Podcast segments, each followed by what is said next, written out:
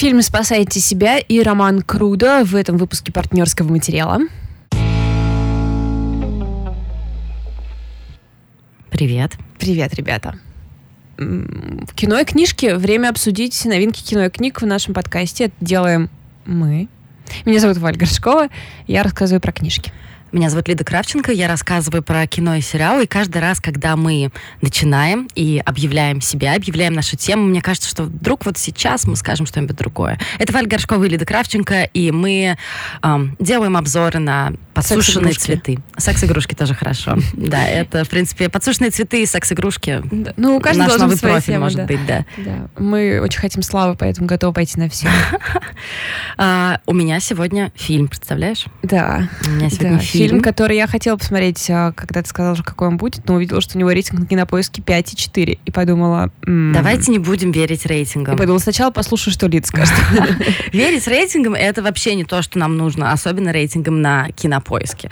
Там сейчас, например, находится одна рецензия, которая начинается, у которой заголовок «Тараканы в голове против пришельцев». Mm, ну, закринжила. Ладно, ладно. А, фильм называется Save Yourselves или Спасайте себя или Спасите себя сами.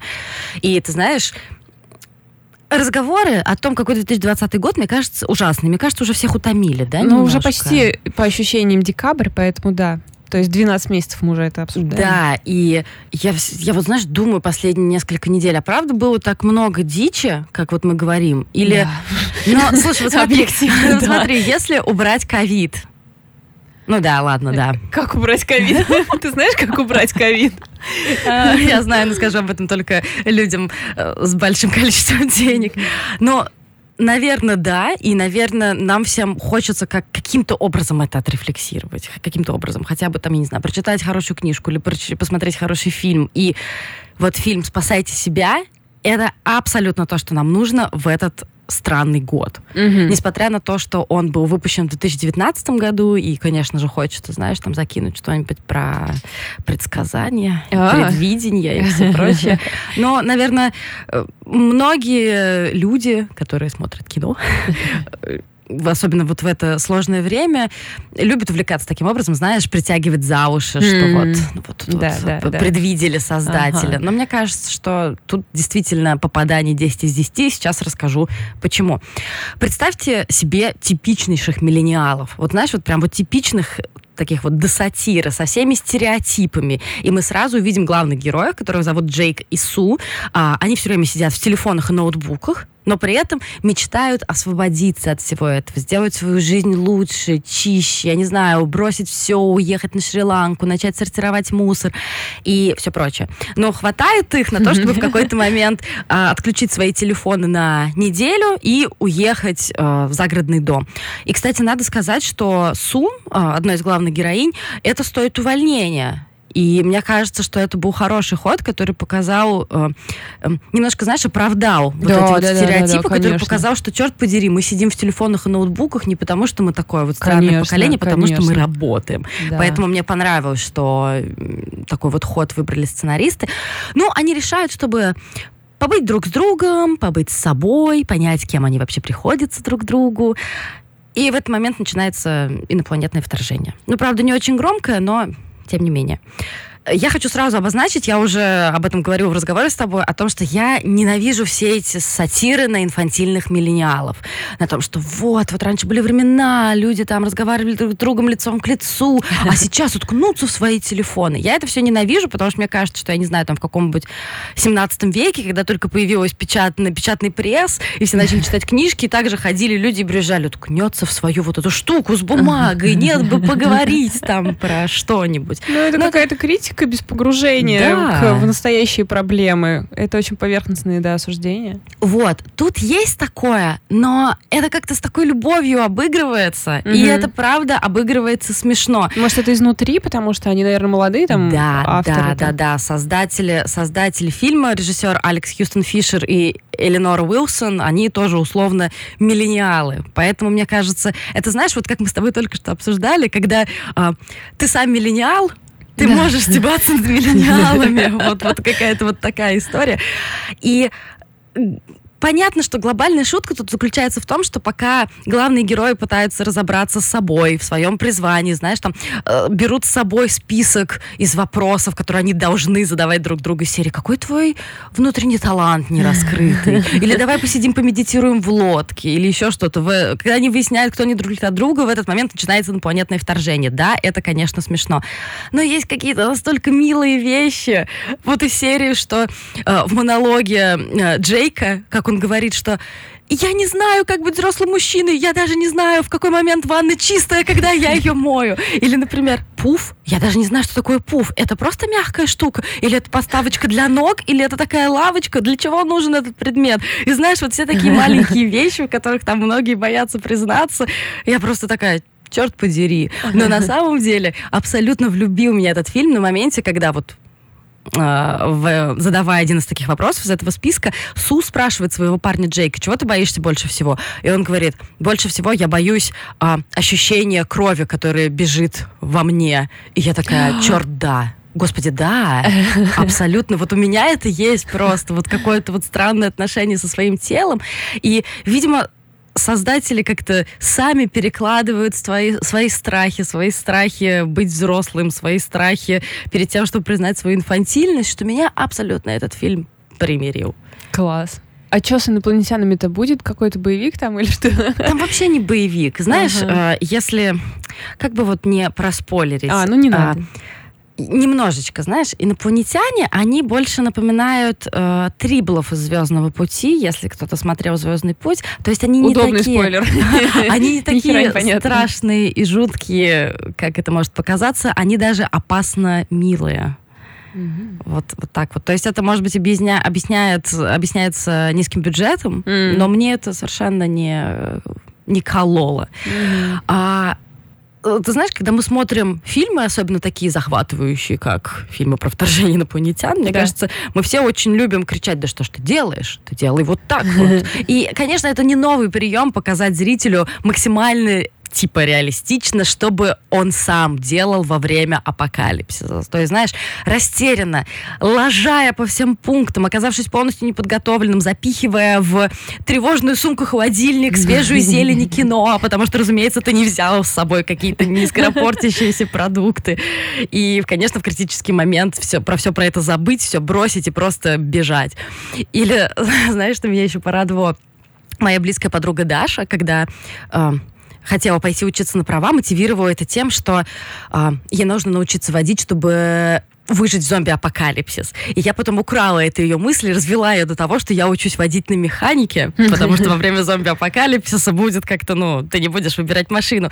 И тут есть такой момент, что они обнаруживают единственную дизельную машину, потому что инопланетяне каким-то образом эм, высасывают все, где есть этанол, а в бензине есть этанол. Они находят старую дизельную машину на механичес... с механической коробкой передач, и просто Су говорит, я не помню, как управляется механической коробкой передач. Ну, то есть, понимаешь, он наполнен какими-то такими милыми моментами, которые мне легли просто прекрасно. И Давай я дам немножко контекста, чтобы было понятно, что это за кино. А, он был снят в 2019 году, он был номинирован на приз большого жюри на фестивале Санденс в январе этого года. Как вы все знаете, Санденс — это главный американский фестиваль независимого кино. То есть это произошло все до истории с коронавирусом. Mm-hmm. Я знаю, почему на кинопоиске у этого фильма оценка 5 там да, и чего-то. Потому что финал, мягко говоря, неоднозначный. Ну, то есть, я когда посмотрела и увидела этот финал, и мне даже написали буквами The End, и я такая, чё? Реально? То есть мы на этом закончим? То есть он Блин. оставляет в некотором замешательстве. Но потом я немножко походила с этим фильмом, немножко походила с этим финалом и поняла, что он настолько круто рифмуется с ситуацией с коронавирусом. Э, не буду, разумеется, ничего говорить про финал, но когда вы будете смотреть, и когда вас будет бесить этот финал, а скорее всего он вас разбесит, дайте шанс этой мысли немножечко пожить у вас в голове, а потом сравните с тем, что происходит сейчас. И э, заставляет задуматься, знаешь? Ну, то есть... Ничего себе, достал козырь. Вот так вот, достал козырь. И несмотря на все вот эти мои мысли о том, что это было и все прочее, вот это действительно какая-то история с предсказанием, mm-hmm. история с тем, что художник умеет как-то предсказывать будущее каким-то какой-то с каким-то своим внутренним нутром, mm. но я надеюсь, что вы посмотрите. Внутренним мне... нутром. Внутренним нутром, да, классно. Интересно, классно. Формулировки интересно. это моя сильная сторона. Это правда. Я надеюсь, когда вы посмотрите, ты мне напишешь по поводу конца, что ты вообще об этом во всем думаешь. Слушай, на самом деле такая смелая, мне кажется, вещь делать финал, который очевидно разбесит твоих зрителей. Я уверена, что они все просчитали, осознавали, скажем ну, да, так. Да. Ну, то есть, слушай, я начала читать интервью этих двух ребят, э, Фишера и Уилсон, но они просто издеваются. Ну, то есть, э, их спрашивают, ну, что это было? Что это за инопланетяне? Они говорят, ну, вы знаете, вообще-то вот э, Джейк и Су не знают, что это за инопланетяне, поэтому и мы не знаем. И я прям, what? Что в чемодане? Да, да, да. Что в коробке, черт. И я просто ну окей, ладно, значит, они вот так вот со мной обращаются. Конечно, вы можете погуглить и найти интервью, где они рассказывают про различные отсылки из классических sci-fi фильмов, в том числе там тот же «Звездный путь», который их вдохновил. Но вот эта фантастическая часть, она тут скорее это, это скорее инструмент. Mm-hmm. То есть понятно, что и ограниченный бюджет, да и, видимо, идея, которую ребята хотели донести, она не требовала, знаешь, отрисовывать огромных клыкастых инопланетных монстров. Все и... метафора. Разумеется, все метафора. И еще одна штука, которая мне страшно понравилась, Главных героев играет э, Сунита Мани, которую мы могли видеть в «Мистере Роботе», например, и Джон Рейнольдс. Его мы видели в «Очень странных делах», и он недавно сыграл в фильме «Наездница», про который я тоже рассказывала, который мне страшно понравился. Усики его, я вот а? Усики у него там, конечно, преступление против человечества. По поводу усиков. У меня есть отдельное мнение по этому вопросу.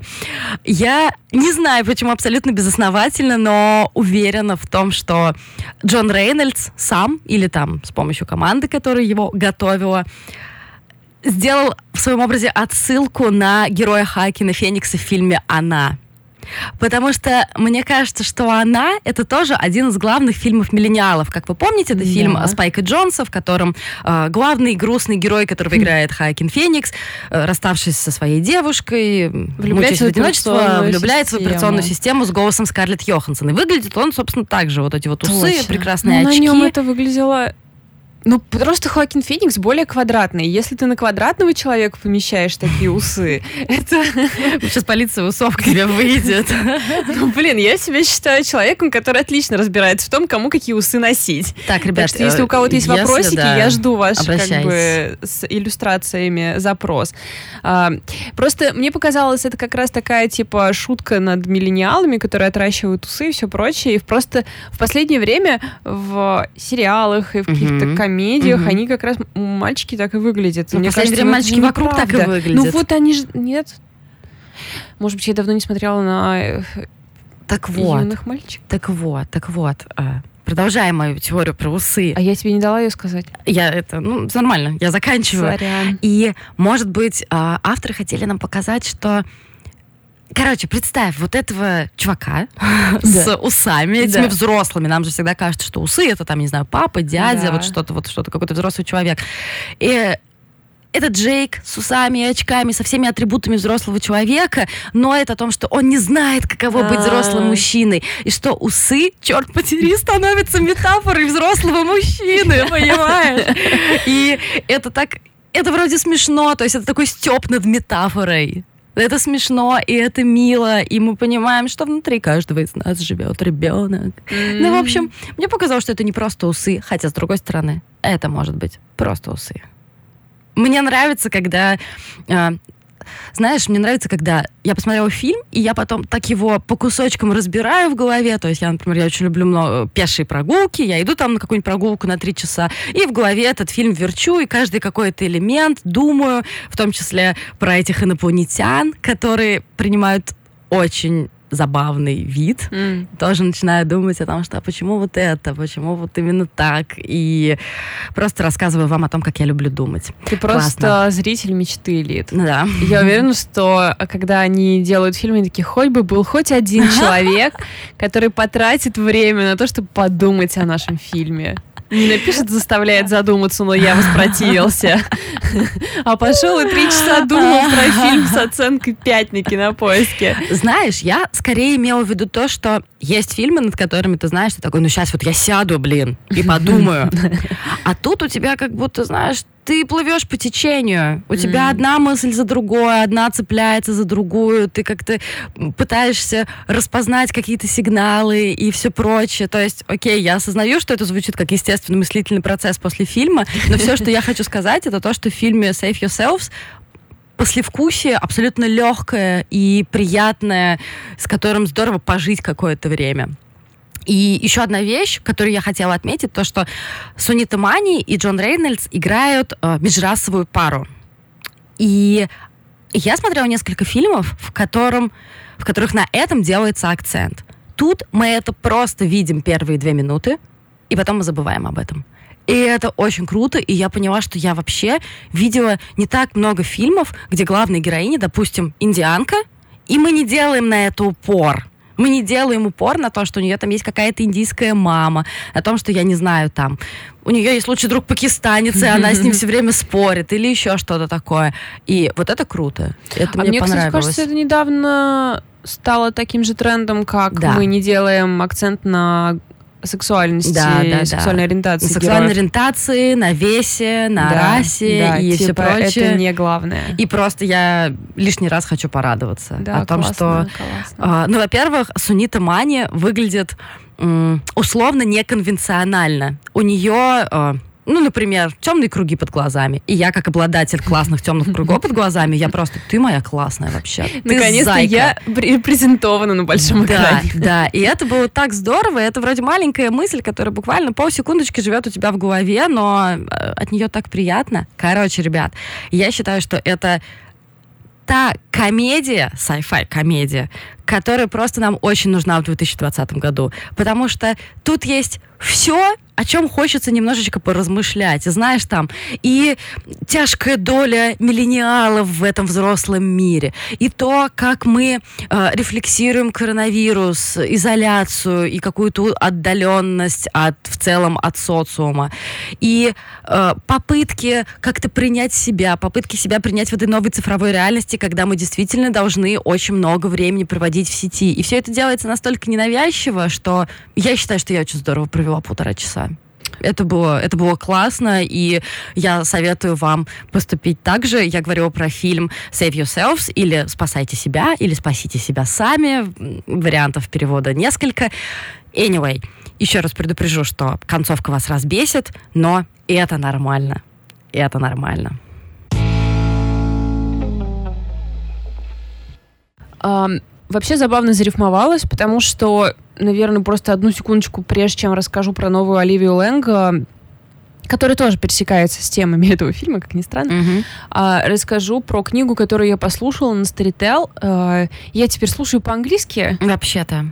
И английский, это... английский, английский. Я а, да, да, да. Ну, просто слушаю на английском, ничего особенного нет. Это огромная победа для меня. Просто. Да, это очень круто. Я очень боялась а, читать в оригинале. У меня, в общем, никогда это не получалось. А оказалось, что слушать у меня получается. Я жутко счастлива, потому что это открыло для меня те книжки, которые я не могу дождаться в переводе. Я просто да. Как человек, который сейчас вот последние полгода я начала активно учить английский, и как человек, у которого самая главная проблема это аудирование, я... Э, I'm so proud of you. ну, потому что это правда. Мне кажется, аудирование это одна из самых сложных частей, поэтому это правда большая победа, это очень круто. Да, я просто супер классно провожу время. В общем, я слушала книжку, называется Children, Children's Bible, это вот этого года mm-hmm. как раз хит. Это так офигенно. Я только что послушала подкаст с автором, она только что была на топе, а я ее уже слушаю. Mm-hmm. Просто железный занавес у меня упал. А, и там как раз очень классный конфликт отцов и детей, который сейчас супер актуален, учитывая Грету и ее друзей, угу. который заключается в том, что дети как бы выросли с презрением к своим родителям, угу. которые никогда пальцем не пошевелили, чтобы предотвратить климат, uh, climate change. Угу. И в Children's Bible дело происходит как раз, uh, то есть как бы они все уверены, что у них еще куча лет впереди, но это богатые люди, и у них есть uh, на всякий случай как бы убежище, да, да, да. То есть они все обсуждают, у кого какое убежище, какого ну, размера, что в нем, как, кто какие тренинги проходил на этот случай. Но в основном родители просто бухают и э, как бы полностью занимаются всякой херней, типа фем-стадис и архитектура. И как раз когда, ну, начинает происходить жопа полная, э, дети оказываются как бы гораздо более подготовленными. Это а недалекое будущее какое-то? Это, ну, типа, да, прямо сейчас, угу. несколько лет. Ну, там не, не оговаривается это, но как будто бы это вот... Э, ну, типа 23-й год. Десятилетие ага. явно, ага. да, да, да. То есть никаких каких-то больших переворотов в науке не произошло. И эта книга, она помимо того, что очень остросюжетная, потому что нам, конечно, интересно понять, как они все выберутся, она вот пронизана этим презрением к родителям, которые занимались, видимо, поисками себя и всем таким, вместо того, чтобы предотвратить страшные катастрофы. И мне кажется, что э, отчасти это вот то, то, когда ты говорила о том, что ребята занимаются своими делами, не замечают, да, как... Mm-hmm. Мне казалось, что как раз это вот на это метафора на а, то, что нам надо как бы кое-что спасти, а мы тут спасаем себя, и это забавно. Но эм, я рассказываю про новую книгу Оливии Лэнг. Обожаю. Да. Я пропустила момент, когда надо было читать «Одинокий город», ее главный хит, и купила его вот только в компании с новой книгой Крудо, так что он у меня впереди, а вот ты читал, так что давай ты сначала коротко расскажешь про «Одинокий город» для тех, кто не читал, как и я. «Одинокий город» — это такой автобиографический роман, который я читала в сложный для себя период. Слушай, я даже помню выходные, в которые мы его купили. И тогда ты его и прочитала? Ну, я его не тогда почитала, но Понятно. Это, знаешь, я не скажу, что его легко читать. Я его читала довольно долго, мне кажется, несколько недель, несмотря на то, что это не очень долгая книга, не очень большая книга. А, короче говоря, это история про саму Оливию Лэнг, который был, я не знаю, ну там, 30 с небольшим, и она переехала в Нью-Йорк вслед за своей большой любовью. Но потом что-то не сложилось, и она оказалась одна в большом городе, в чужом городе, и она поняла, что ей страшно одиноко, и что нужно с этим что-то делать. Mm-hmm. она начала изучать одиночество через различные исследования, и это не только социологические исследования, не столько, сколько искусство. Например, у нее есть глава про Хоппера. Эдвард Хоппер — это художник, и несмотря на то, что если вам это имя ничего не говорит, вы точно видели его картины, там, я не знаю, любая картина в стилистике а, Америки 50-х годов, где а, одинокие люди сидят, я не знаю, Пусто. за столиком в пустом кафе, да, там полуночники, одной из самых его, одна из самых его известных работ. Женщина перед окном. Женщина перед окном, там свет падает на свет падает на ее лицо, она сидит на кровати, ее лицо так отрисовано, то, что мы не, вроде мы не понимаем, что там происходит, но происходит, видимо, у нее в голове что-то очень грустная. И, короче говоря, она справляется. Она справляется, но это, как я тебе уже говорила, эта книга действительно путь. То есть вначале мне было ее даже, наверное, больно читать, но, может быть, проблема состояла в том, что это как-то наложилось на мою личную травму, и я в тот момент тоже чувствовала себя довольно одиноко. Но когда ты как ты знаешь, преодолеваешь вот это вот начало, вот этот порог вхождения, потом становится очень хорошо. Ну, она вот как бы таблетка, да? Она таблетка с накопительным эффектом. Вот так вот я бы сказала. И там действительно она исследует очень много тем. То есть, что вообще такое одиночество, что оно включает в себя столько всего, оно включает в себя твое понимание отношения к себе, твое понимание отношений к городу и пространству, в котором ты находишься, что вообще такое отношение с людьми, что такое нравственность. А, там есть исследования сексуальности, которые тоже мне были очень близки. Короче говоря, одиноко вам, не одиноко вам, но mm-hmm. Оливия Лэнг «Одинокий город» — это в любом случае прекрасная книга. И, наверное, одна из главных книг, которые я прочитала вот mm-hmm. в этом году. Она действительно и в ее карьере одна из самых главных, при том, что... Как хорошо совпало. При том, что Лэнг, в общем, не, ну, не писатель на полную ставку, она литературный критик, эссеист, она пишет для всех главных э, журналов и газет, типа Times, New Yorker. Э, извини, пожалуйста, я забыла хочу просто очень добавить Давай. Э, важнейшую тему. Это стигматизация одиноких людей. Mm. Я поняла, что я про это забыла, но это то, что мне очень отозвалось.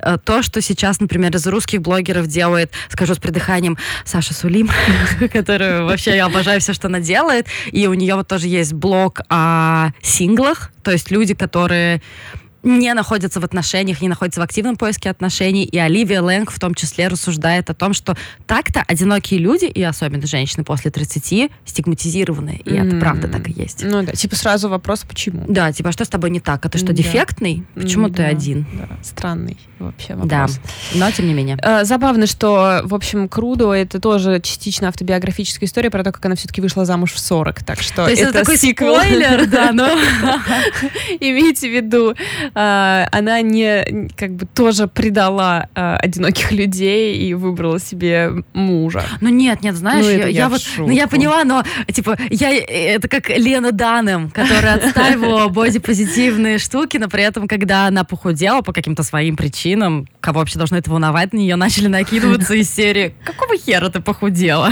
Блин, знаешь, я, кстати, слушала, что есть э, такое бодипозитивное течение против похудения, которое считает, что э, похудение — это геноцид э, толстых людей, и, короче, ты уничтожаешь худее, ты уничтожаешь толстого человека. И, типа, Внутри себя. Да, ну, по сути. Да, большая проблема, типа, такая.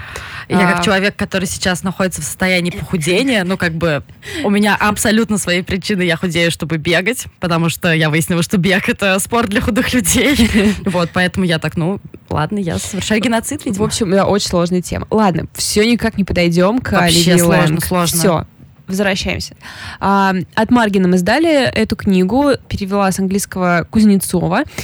Это художественная ее книга. То есть, если предыдущие и к реке, к реке у нее еще есть книга к реке, где она путешествует к месту самоубийства э, Вирджинии Вульф, это тоже была нонфикшн мемуары автофикшн, то здесь это фикшн, ну, конечно же, с собственной биографией, биографией Кэти Акер, которую Лэнг сюда приплетает. И спасибо изда- издательству No Kidding Press за то, что мы знаем, во-первых, кто такая Кэти Акер, панк-поэтесса и феминистка.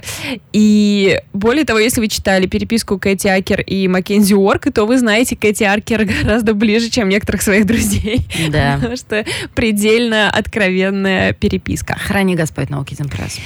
Поэтому мы абсолютно подготовлены подготовленные, ныряем в Крудо, и здесь э, Лэнг делает некий тарантиновский ход с Кэти Акер, которая умерла в 90-х от рака груди. Э, героиня Крудо, ее зовут Кэти, она написала книги, которые называются так же, как книги, которые написала Кэти Акер. У нее был рак груди, но ей отрезали грудь, и теперь она в полном порядке. И Классно. в 2017 году она выходит замуж, будучи 40-летней писательницей не говорится прямо, что это именно Кэти Акер, mm-hmm. но э, книга набита цитатами Кэти Акер и э, биографическими совпадениями. Так что вот такая красивая, такой красивый твист. Причем я так понимаю, что Акер сама делала также в своем творчестве, э, замешивала какие-то реальные mm-hmm, биографии mm-hmm, с э, фикшеном. Mm-hmm. И что как бы Кэти из романа делает? Она выходит замуж, будучи 40-летней женщиной, они едут в Италию в на медовый месяц. Это 2017 год, и она все время сидит в Твиттере и очень сильно нервничает из-за всего, что происходит в мире. Угу. Она в итоге это рефлексия по поводу ее замужества и того, что происходит. И очень э, остроумная, как ни странно, это смешная книга. Э, остроумная, печальная, конечно, потому что она очень сильно переживает все, что э, в мире творится, и э, романтичная, потому что Кэти понимает, что она вообще-то для замужества не создана. Она человек, который привык быть один и хочет быть один, и ей очень важно.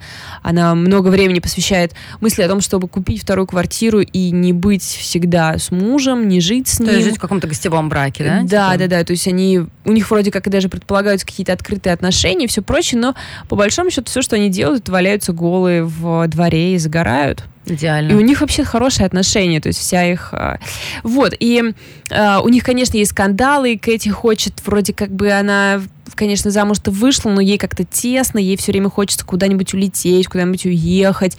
Плюс она вся на нервах из-за того, что происходит, она э, чувствует свое старение, она переживает из-за своего лица, из-за своего веса, как ни странно, хотя вроде как а, ты не ждешь этого от такой героини, но на самом деле, то есть даже если в жизни ты такая героиня, а, и ты никогда не позволяешь себе, скажем, осуждать свое тело на людях, да, да, да, да. но каждый валик, который на нем появляется, не проходит незамеченным.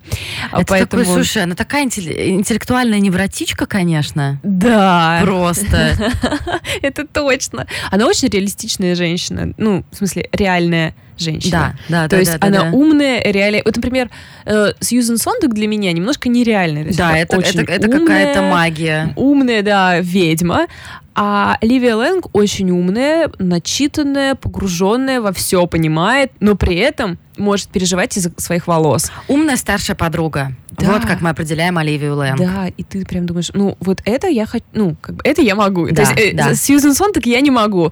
Это я могу. И а, интересно, она там как раз рассуждает на нек- в некотором моменте, что бы было, если бы, например, там Энди Уорхол дожил до этих, а, до этого времени. Мгм. Ну и, видимо, предполагаю, что Кэти Акер, да, а, как бы они приняли этот 2017 год с Трампом, с Брекзитом, со всеми вещами. Но, честно сказать, когда она там просто через запятую перечисляет а, проблемы этого года, я просто думаю, блин, подруга. Ты вообще ты не знаешь, что нас Как же тебе будет через три года? И ту ярость и ненависть, которая происходит. То есть она цитирует твит Трампа, который я даже помню. Я думаю, блин, он напишет в сто раз хуже. Он скажет вещи в миллион раз хуже того, что здесь сейчас написано.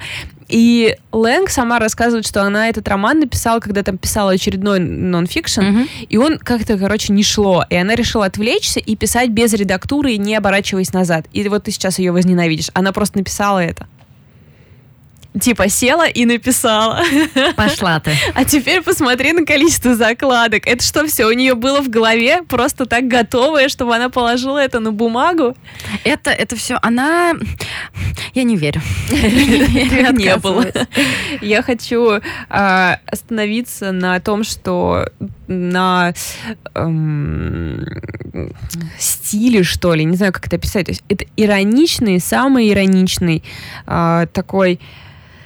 э, то есть это как бесконечное эссе, то есть сюжет немножко вязкий, ты не всегда понимаешь, где они Но находятся. в одиноком городе похожая история. Наверное, то есть ты, Ты то- как будто, э, как будто проваливаешься периодически, как будто думаешь вместе с ней, что ли. Да, да, да. То есть какое немного обрывочное повествование, оно все время от- отвлекается.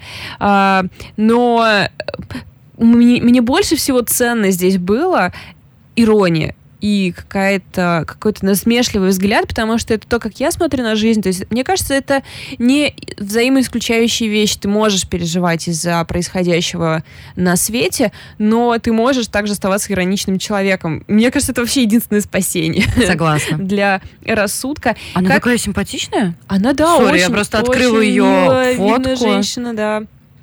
И я хочу прочитать вам кусочек. Вообще, ну, я от- отложила, как ты видишь, миллиард кусочков, Да-да-да. чтобы прочитать, но я, ну, наверное... ребята, устраивайтесь поудобнее, мы тут часов на 7.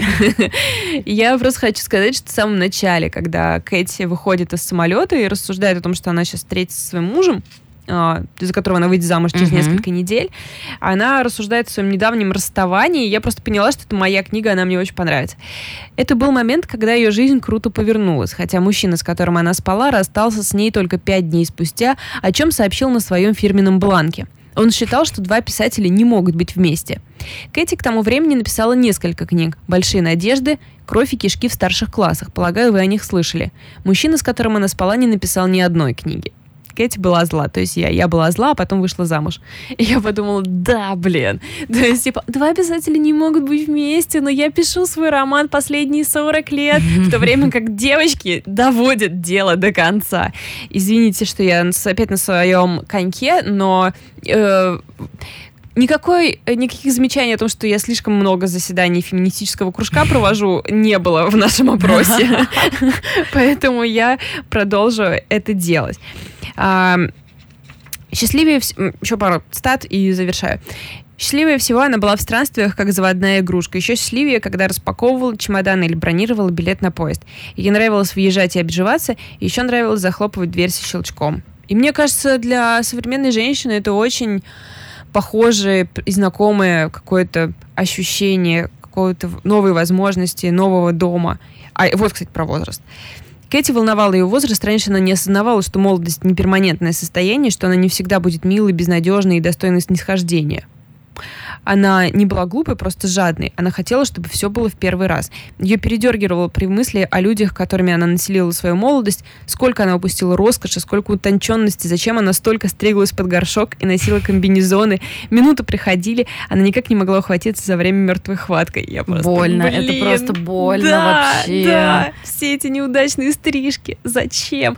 Это странно. То есть, конечно же, ты понимаешь, что тебя не может всерьез расстраивать, что у тебя 20 лет назад была плохая стрижка ну, 15, 10 лет назад у тебя была плохая стрижка.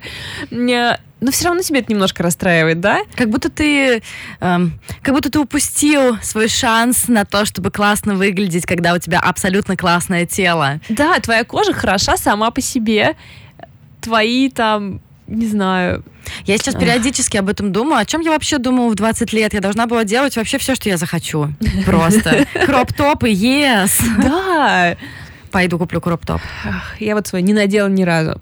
А ты знаешь, за сколько она написала эту книгу? За как? За 7 недель. Да. недель. Да, да, просто от начала до конца. Окей, Оливия, нам надо, нам надо поговорить об этом потом в приватном порядке. Мне очень понравилось, кстати, возвращаясь к «Одинокому городу», мне очень понравилось, что на ваучер э, статья, которая вышла как раз к к выходу, к вышел к выходу этой книги. А, в случае возникновения чрезвычайной ситуации читайте Оливию Лэнг. Я прям, да, да. Что касается «Одинокого города», я тут согласна. Настольная должна быть книжка.